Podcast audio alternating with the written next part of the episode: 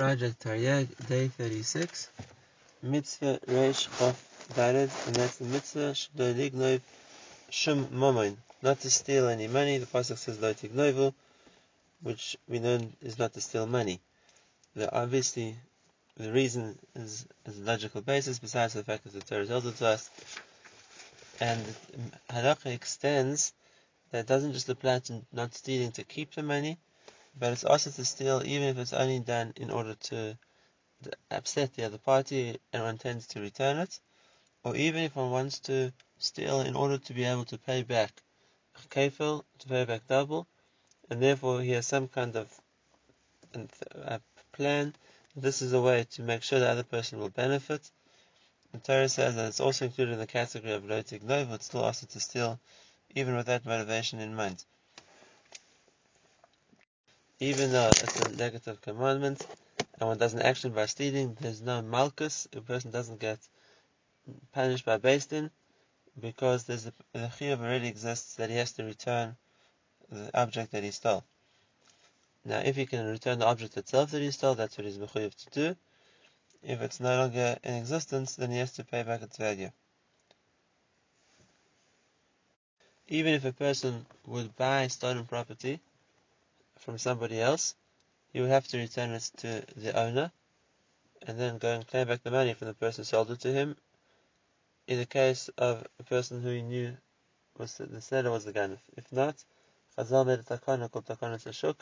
That is in order to not to prevent people from buying from each other. You would be allowed to keep the object that he bought. He would have to pay its value to the original owner and then claim it back from the person who sold it and had sold it to him. But nevertheless, it's also to buy from somebody else who's selling stolen property, not only someone who's known to be a ganif, even those people who it's likely that the things that they're selling are stolen, such as the halacha is a person is not allowed to buy from a lady or an avid things which might belong to her husband or to his owner, or people who workmen. One can't buy things from them which it's likely they took from the, the person that they're employed by. For example, one can't buy sheep from a shepherd who's washing other people's sheep, or in any case where a person who was selling something says, hide the fact that you bought it from me, then it's likely to be stolen and it's also to buy from them. Besides for the penalty of having to return what was stolen, the Torah also imposes a knas, a second punishment on the ganef, and that is he has to pay double, or in the case of a sheep, four, uh, four times, in the case of a cow, five times the value of the ob- ob- object he stole. However, to pay extra or to pay more, that's only the category of a knas. That's a penalty imposed by the Torah, and if that's the case, one can only be chayiv if beis din decide he's chayiv, it won't be chayiv on his own admission, and such thing can only be enforced when there's a beis din of smuchim who are able to punish or are able to judge the neknosis. Then Isra, however, applies in every place and every time, both to men and to ladies. Mitzvah Reish Chof Hei and that is not to deny money which he has, which belongs in his possession, which belongs to somebody else. The pasuk says "Lo tekachashu," which means don't deny what you're holding of somebody else's. And the, a person who is kofir with which means denies holding someone else's object, so it makes it impossible to give evidence in the future. If witnesses tell us that he's really holding the stolen object. This issue will apply in every and time, both to men and to ladies, and the person who denies what he owns of somebody else is in the slave, but there's no malchus because there's no action. The following mitzvah reish chof vav is an extension of this. The pasuk says, "No shakeru," don't lie about what you've denied, which means if now being asked to make a shvur that he doesn't have in his possession the disputed item, when he's already denied the truth. So now to follow it up with a false shvur would be the isur here of not to lie in. This mitzvah also applies in every place and time to men and to ladies, and a person who's over and does swear falsely in din uh, to deny something he has, even though it's only an issue involving speech, but in this case, not to swear falsely is one of the times when the Torah is Machayev Malchus for a person who transgresses it. And the following mitzvah, mitzvah Reish Chof Zayin, Shalom Shava Nashaker, not to swear falsely. The pasuk says, "Shava b'shmi Nashaker." Don't swear falsely in Hashem's name, except the swearing we're talking about here doesn't refer to a court case. It refers to a person who makes what's called a shvur bitui, which means a shvur of his expression, which means he says he's going to do something, or he says he's not going to do something, and accepts that commitment with a shvur so, for example, he says, I'm going to eat, or he says, I'm not going to eat, and uh, then he breaks the shua he made. The Gemara says it can work either the hativ or the hara to do something positive or to do something negative, and it works also not just in when he's going to in the future, but according to one opinion of the Gemara, that's the Chinuch Paskins, it also works in the which means a person makes a shvur about what he did or did not do. So, for example, to say he makes a shvur that he did eat, or he makes a shvur that he didn't eat. In all these cases, if a person breaks his shvur, he's over on this left. However, the setup of a shvur spiti has to be something which a person could decide to do or not to do, and therefore the shvur should obligate him. Where something which a person is not allowed to do or isn't able to do, then that doesn't fall into the category of a shvur spiti. And therefore, if a person would make a shvur against the Torah, since it's not, not something he's allowed to do, there might be a Shavuos Shav, but it wouldn't be over on this din of Shavuos Bitu. And since the din of a Shavuot in the past, relating to things which have already happened, is learnt from the dinim of Shavuot about the future, what's going to happen, therefore similarly, if a person makes a Shavuot that he did do a mitzvah, or he hasn't done a mitzvah, then also might be chal according to the chinuch.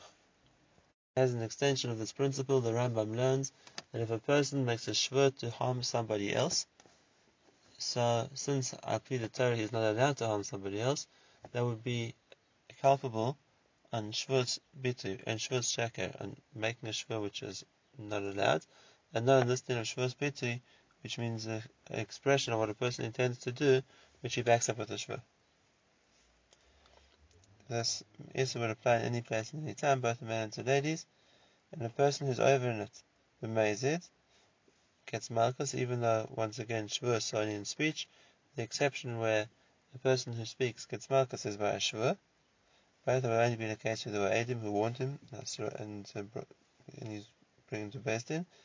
And if it's done b'shoigeg, then the din of shvur he has to bring a korban oil of the which means an animal for a rich person and a bird for a poor person.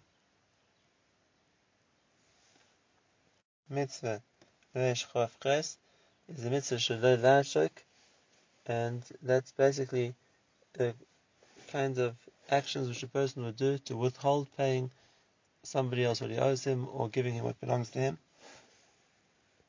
Whether he withholds what he owes or has to pay by force or by constantly pushing off the person who he owes the money to. Included in this issue of Oshek, of withholding what belongs to somebody else is any time a person would be chayiv to pay money to somebody else, as a worker, for example, or someone did a service. That would also be, and he doesn't pay on time, that would also be included in this Isra of Oshek. And even though not to steal or not to withhold money from somebody else uh, are all in the same category of mitzvahs, nevertheless the Torah specifies each one separately. So that a person who's nichshal Uh, the transgressors will be over in each one of them. The Chinuch teaches us here a very important principle, and that is the reason why the Torah writes so many Isurim, so many different lavim about the same concept, is not because Chas Hashem wants to punish us, and therefore He multiplies the amount of punishments which a person gets for transgressing the Torah. It's exactly the other way around. And that is that Hashem wants to reward us, and since there's reward in every time that a person avoids falling into the trap of being over in the lotase, so therefore, when there's so many lotases that a person can, so to speak, get schar for not transgressing, it's more of an opportunity for him to get reward. Why? His lashon ki chafetz Hashem baruch hu the zakas If Hashem wants to find merit for the people He created, not to punish them. And the second reason he writes so many isurim of a similar nature is and as Mizar them, Zir it keeps reminding them and encouraging those areas where a person is likely to be nichshalin, the man Yilmudu Likhumus, in order they'll learn from that and they'll take the lesson. And as a result, they won't be nichshal in the Aver. Right? And all these mitzvahs are in the same category of mitzvahs which the person's logic is mechayiv, not to withhold or not to steal what belongs to somebody else. This applies also in every place and time, and both to men and to ladies, and a person who's over and withhold money belonging to somebody else is over in this lav, but there's no malchus because he can make restitution by paying back the object that he's kept back or paying the money that he owes. That's the opinion of the Rambam and the Ramban. That this is the second mitzvah in the meaning of the mitzvahs. There are other Rishonim such as Moshe Mikutzi, the, the Smag and the Smak, that they hold that not to steal and not to withhold money are really two parts of the same Isser. They both have the understanding that a person is, at the end of the day, keeping something which doesn't belong to him. But the Chinuch agrees in this case with the Rambam and the Ramban, and that is that when the Torah says, when the Gemara says that to be over in Lavim Harbe, it means that each one is counted as a separate love, and a person either gets punished for being open in two lavim, or what Hashem intended is that he gets rewarded for avoiding the temptation of both of these lavim. And in the same category of Yisurim is mitzvah reish chof tes, and shalom not to steal in the sense of not to steal by force. Either a person will come armed as a highwayman and at gunpoint or in similar circumstances steal from somebody else, or if he's in a position to of authority and he takes away by force something which belongs to someone else, then he's over in the issue of the tiktol, as opposed to a person who steals when the owner doesn't realize that something is being taken from him, which is called letignev. The reason for the mitzvah is obvious, and that otherwise there'll be a breakdown in society that anybody who's stronger or in a position to steal from somebody else will do that, then the society will disintegrate into warring uh, warlords, so to speak, who will be able to steal from each other. It's also to steal or take by force any amount from somebody else, even if it's less than the value of a pruta. The share of a pruta, which is the smallest coin in the Torah's money system, is just an amount that the Torah can mechayiv a person to repay, because it has a repayment value. But even if a person steals less than that, he's over on this issur of stealing. Just like a person's not allowed to eat non-kosher food, even though the shear which the Torah punishes for is a kazais, it doesn't mean that a person is allowed to eat less than a kazais. When we call a chatzi shear, which means less than the Torah's um, limits of amounts, but still are still also to do. The issue of stealing applies also, according to the Rambam, to non-Jews or to avodim who own something. And even in cases where a person is allowed to kill the transgressor, was not allowed to steal his money. The reason the Chinuch explains for this is, is because a person shouldn't be marking himself, uh, accustom himself in his terror to stealing. It's going to be a bad midah which will ruin the person who's doing it and therefore even if the other person doesn't have rights, so to speak, because someone is chayiv misa, nevertheless it doesn't give someone else a, a right to steal from him. The ikka din when a person steals is to return the stolen item itself, and even in a case where it will be hard for the person to do that, but Gemara says he stole a beam of wood and built it into his house, Ikka din would have to destroy his house to return the stolen wood.